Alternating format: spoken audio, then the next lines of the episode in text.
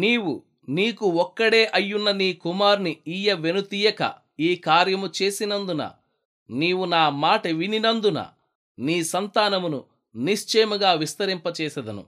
ఆది కాండం ఇరవై రెండవ అధ్యాయం పదహార వచనం పద్దెనిమిదవ వచనం.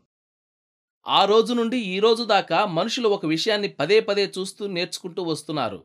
అదేమిటంటే దేవుని ఆజ్ఞ మేరకు తమకు అత్యంత ప్రీతిపాత్రమైన ఒక వస్తువును ఆయనకు సమర్పించినట్టయితే అదే వస్తువు వాళ్ళకు వెయ్యి రెట్లు తిరిగి లభిస్తుంది.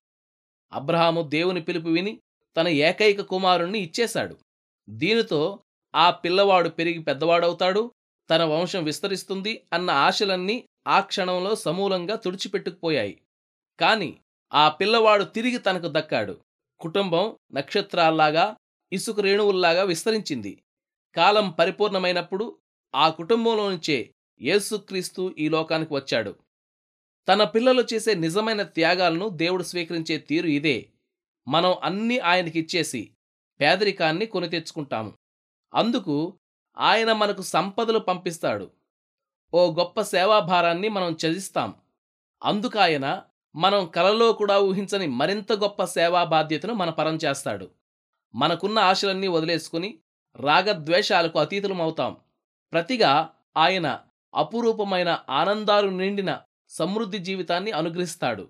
అవన్నీ కాక మన కిరీటంగా క్రీస్తు మనతో ఎప్పుడూ ఉన్నాడు. అబ్రహాము చేసినట్టు ఆ సంపూర్ణమైన త్యాగం మనం చేయకపోతే క్రీస్తులో మనకు దొరికే సమృద్ధి జీవితాన్ని ఎన్నటికీ రుచి చూడలేం. క్రీస్తు జీవిత చరిత్రకు ఇహలోకపరంగా మూలపురుషుడైన అబ్రహాము దీన్నంతటినీ తన ఒక్కగానొక్క కుమారుణ్ణి వదులుకోవడం ద్వారా ప్రారంభించాడు. పరలోకపు తండ్రి కూడా ఇదే విధంగా తనకున్న ఏకైక కుమారుణ్ణి త్యాగం చేశాడు కదా. ఈ విధంగా కాక మరే విధంగానూ మనం ఆ కుటుంబానికి వారసులం కాలేం.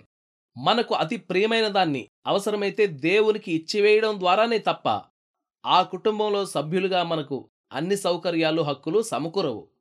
దేవుడు మన నుండి ఏదన్నా అడిగాడంటే సాధారణంగా అది మనకు చాలా బాధాకరంగా ఉండేదై ఉంటుంది. అయితే తిరిగి మనలో జీవం నిండాలంటే పరలోకానికి ఆరోహణమయ్యే కొండకు చేరాలంటే మనం తప్పనిసరిగా గెత్సెమనే తోట సిలువ సమాధి మార్గాల్లో గుండా ప్రయాణించాల్సి ఉంటుంది. ఓ నా ప్రియ సహోదరా సహోదరి అబ్రహాము అనుభవం ఆయనకొక్కడికే పరిమితం అనుకోకు. అలా మరెన్నడూ ఎక్కడా జరగదని అనుకోకు. ఎంత కష్టమైనా నిష్ఠూరమైన దేవునికి లోబడడానికి సిద్ధపడిన ఆత్మలన్నిటితో ఆయన వ్యవహరించే పద్ధతికి ఇది ఒక మచ్చుతునక మాత్రమే.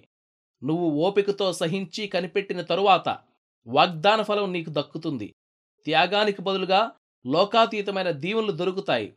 దేవుని ఆశీర్వాదాల నదులు కట్టలు తెంచుకుని కృపతో సకల సంపదలతో నిన్ను నిలువునా ముంచెత్తుతాయి. దారి కనిపించని పొగమంచు మూసినప్పటికీ ధైర్యంగా దేవుని పక్షాన ముందడుగు వేసేవారి కోసం దేవుడు చెయ్యని సహాయం అంటూ ఏమీ లేదు. అలా అడుగు వేసేవాళ్ళు తమ పాదం బండ మీద పడిందని తెలుసుకుంటారు. Música